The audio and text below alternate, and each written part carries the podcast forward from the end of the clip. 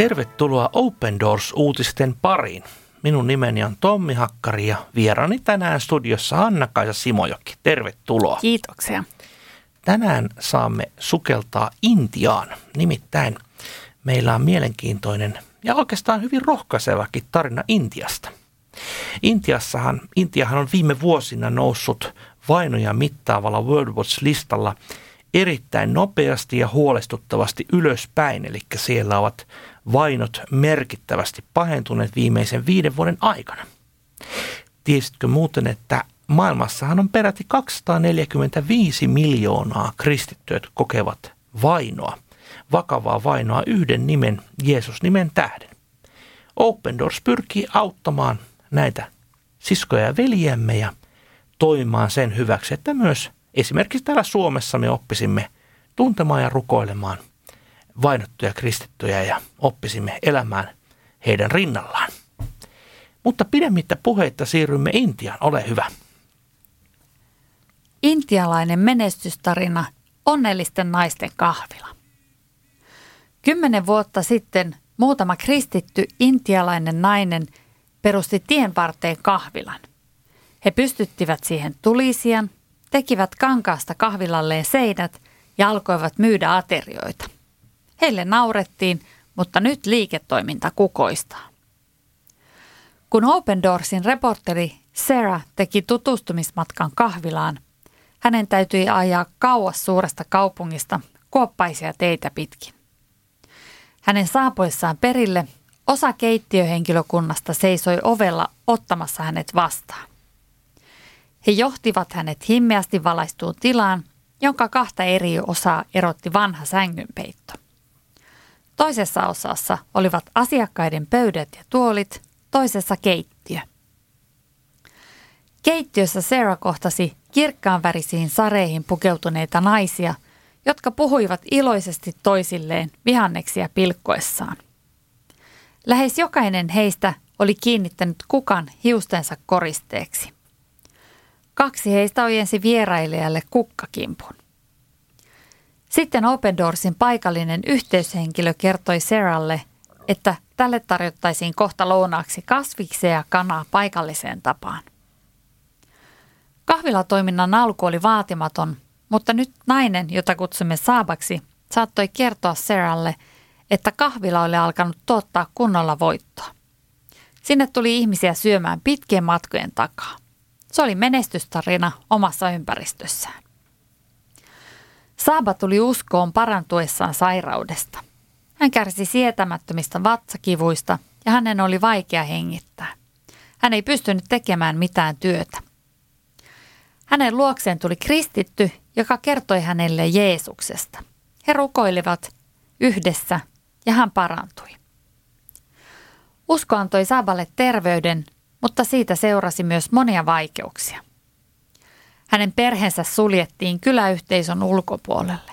Kukaan ei enää puhunut heille. Hänen miehensä kuoli. Hän ei edelleenkään ollut, hänellä ei edelleenkään ollut työtä, mutta kolme lasta ruokittavanaan. Elämä oli äärimmäisen kovaa.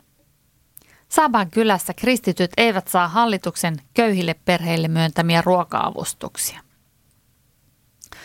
Juuri siinä tilanteessa Saba perusti kahvilan yhdessä muutaman muun naisen kanssa. Aluksi se ei tuottanut juuri lainkaan voittoa. Nyt se kuitenkin kattaa perheen päivittäiset menot. Saba pystyy silloin tällöin jopa laittamaan rahaa säästöön tulevaisuutta varten, kun kahvila toimii pitopalveluna juhlissa, kuten häissä. Seralle esiteltiin myös Seemaksi kutsuttu nainen. Seemakin oli ollut hyvin sairas – hän kärsi polttavista kivuista koko kehossaan, sydämen tykytyksistä ja päänsärystä. Hän kävi eri lääkäreillä ja monissa paikallisissa temppeleissä, mutta mikään ei auttanut, ennen kuin hänen kristitty siskonsa rukoili hänen puolestaan. Silloin hän parantui täysin. Vastaanotettuaan Jeesuksen elämänsä Seema oli onnellinen. Hänen miehensä ei kuitenkaan pitänyt vaimossa uskoon tulosta, vaan hakkasi hänet monta kertaa ja lopulta jätti hänet. Yhtäkkiä Seema ei tiennyt, miten elättää itsensä ja lapsensa. Kahvila toi tähän kysymykseen ratkaisun. Seema kertoi heräävänsä aamuisin neljältä, laittavansa aamiaista lapsilleen ja kävelevänsä sitten puolen tunnin matkan kahvilaan. Sinne hän saapuu seitsemän aikaan avatakseen kahvilan yhdessä muutaman muun naisen kanssa. He pitävät rukoushetken ennen kuin aloittavat työt. Open Doorsin edustaja kertoi, mitä eri puolille maailmaa asuvien ihmisten rukoukset ja muu heiltä saatu tuki on merkinnyt kahvilatoiminnalle. Autoimme esimerkiksi remontoimaan tämän hyvin huonossa kunnossa olleen paikan, jonka katto oli jo romahtamispisteessä. Kustansimme kahvilan perustajille tarvittavat välineet, koska muuten he olisivat joutuneet vuokraamaan ne ja maksamaan niistä joka kuukausi. Open Doorsin avulla naiset myös avasivat pankkitilin, johon he voivat säännöllisesti laittaa säästöön rahaa tulevia tarpeita varten. Kahvilayrittäjyys on hyvin tärkeää kristityille naisille, jotka eivät saa kotiseudullaan uskonsa vuoksi muuta työtä. Sabak sanoo kahvilan olevan heille ainoa luotettava tapa itsensä työllistämiseen ja toimeentulon ansaitsemiseen. Hän jatkaa. Olemme niin kiitollisia Jumalalle ja Open Doorsin tiimille kaikesta tuesta, mitä olemme saaneet. Niin, tämähän on upea tarina siitä, miten todella kovia kokeneet naiset ovat löytäneet uuden toimeentulon ja vielä pystyvät laittamaan jopa rahaa säästöön. Oikein silmääni pisti tämäkin ajatus siitä, että, että Open Doors auttoi heitä avaamaan pankkitilin. Tämä on meille suomalaisille juuri sitä todellisuutta, mikä on meille hyvin vierasta. Eli siellä todella eletään, eletään hyvin semmoista kädestä suuhun ajattelulla ja että jos meillä suunnitellaan, että mihin niitä rahoja sijoitetaan, niin siellä mietitään sitten sitä, että miten se saadaan riittämään jokapäiväiseen leipään. Monesti varsinkin naisilla, kristityillä naisilla ja, ja yhteisönsä eri tavoin hyl, hyljänneillä naisilla, niin, niin toimeentulon löytäminen, työn löytäminen ja, ja tällaiset asiat, niin kuin pankkitilin avaaminen, niin, niin on, on hyvin vaikeita. Heidän on vaikea saada rahoitusta ja, ja, ja löytää sitä toimeentuloa, niin nämä, nämä pienlainat lainat ja taloudellinen tuki sen, sen yritystoiminnan alkuun saattamisen ovat, ovat ihan, ihan tä, todella tärkeässä asemassa. Kyllä. Ja itsekin jotenkin ajattelen näin, että juuri se, että autetaan ihmisiä niin kuin löytämään oma elinkeinonsa, että ei anneta vain tukea, niin tämä on hyvin tämmöinen aktiivinen – näkökulma, että pienlainalla pystytään hyvinkin pienellä summalla saavuttamaan suuria asioita ajan kanssa, kun se siemenraha kylvetään. Esimerkiksi tähän kahvilaan.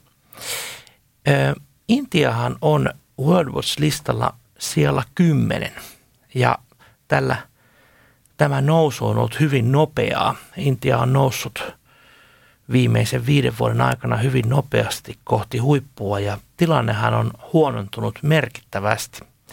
Intiahan ei todellakaan ole mikään pieni ja vähäpätöinen maa, sillä siellä on peräti 64 miljoonaa kristittyä.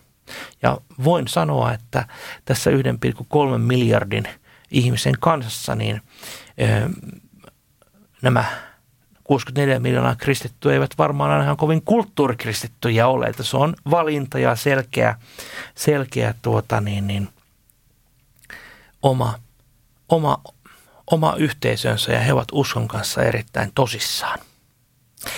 Hindunationalistinen PIP-puoluehan ajaa tällä hetkellä ö, tämmöistä uutta politiikkaa, missä, minkä takia kristit ovat joutuneet kokemaan paljon vainoa ja, ja ongelma ytimeksi muodostuu juuri se, että, että kristyt eivät saa oikeutta. Ei niin poliisilta kuin oikeuslaitokselta ja myöskin niin kuin tässä – myöskin yhteisö usein hylkää kristillisesti kääntyneet. Ja Intiassahan naisten asema on hyvin heikko.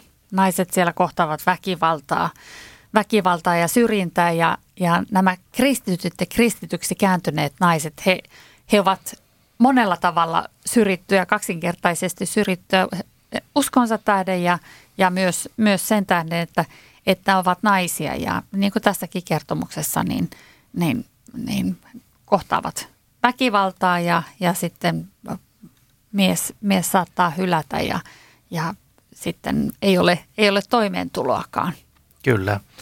Ja tässä kaikessa kaoottisessa tilanteessa usein vielä niin kuin lapset jäävät sitten ö, naisen niin kuin huolettavaksi ja ruokittavaksi. Niin kuin tässäkin tämä ystävä, jonka mies todella hylkäsi vaimonsa juuri sen takia, että hän oli kääntynyt kristityksi. Kristitty nainen Intiassa se on, se on hyvinkin, hyvinkin juuri näin niin kuin sanoin, niin moninkertaisesti vainottu. Yhteisönsä hylkäämä ja ei myöskään sitten yleensä saa oikeutta ja apua viranomaisiltakaan. Hmm. Juuri sitä varten Open Doors tekee työtä erityisesti kristittyjen naisten parissa Intiassa ja tämänkin esimerkin tavoin niin, niin haluaa rohkaista, rohkaista niitä, niitä uskon sisaria Intiassa. Usein kun tapaamme vainottuja kristittyjä, heidän ensisijainen pyyntönsä ei suinkaan ole, että voisitko auttaa meitä rahallisesti tai antaisiko sitä tai tätä, vaan usein se, että rukoile meidän puolestamme ja niinpä hiljennymme tässäkin ohjelmassa rukoilemaan meidän puolestaan. Rakas vapahtaja, näet todella nämä Intian naiset, Intian kristityt naiset, jotka juuri nämä ystävät tässä artikkelissa, jotka ovat perustaneet tämän kahvilayrityksen.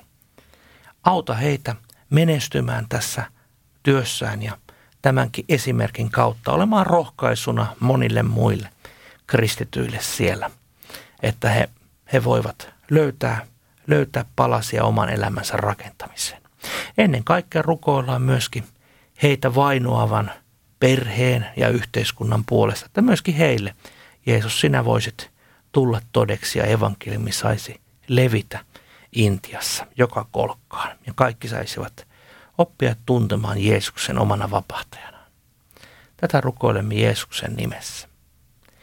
Tiesitkö, että Open Doors-lehti on neljä kertaa vuodessa ilmestyvä ilmainen lehti, jossa puhutaan vainotuista kristyistä? Voit tilata tämän ilmaisen lehden osoitteesta opendoors.fi kautta liity. Pyydämme myöskin, että harkitset sitä, että lähdet rukoilemaan intialaisten kristittyjen puolesta, sillä he todella tarvitsevat sinun rukouksiasi. Lisää tietoa Intian vaikeasta tilanteesta voit lukea osoitteesta opendoors.fi kautta Intia. Tässä olivat tämänkertaiset uutiset. Kuulemiin.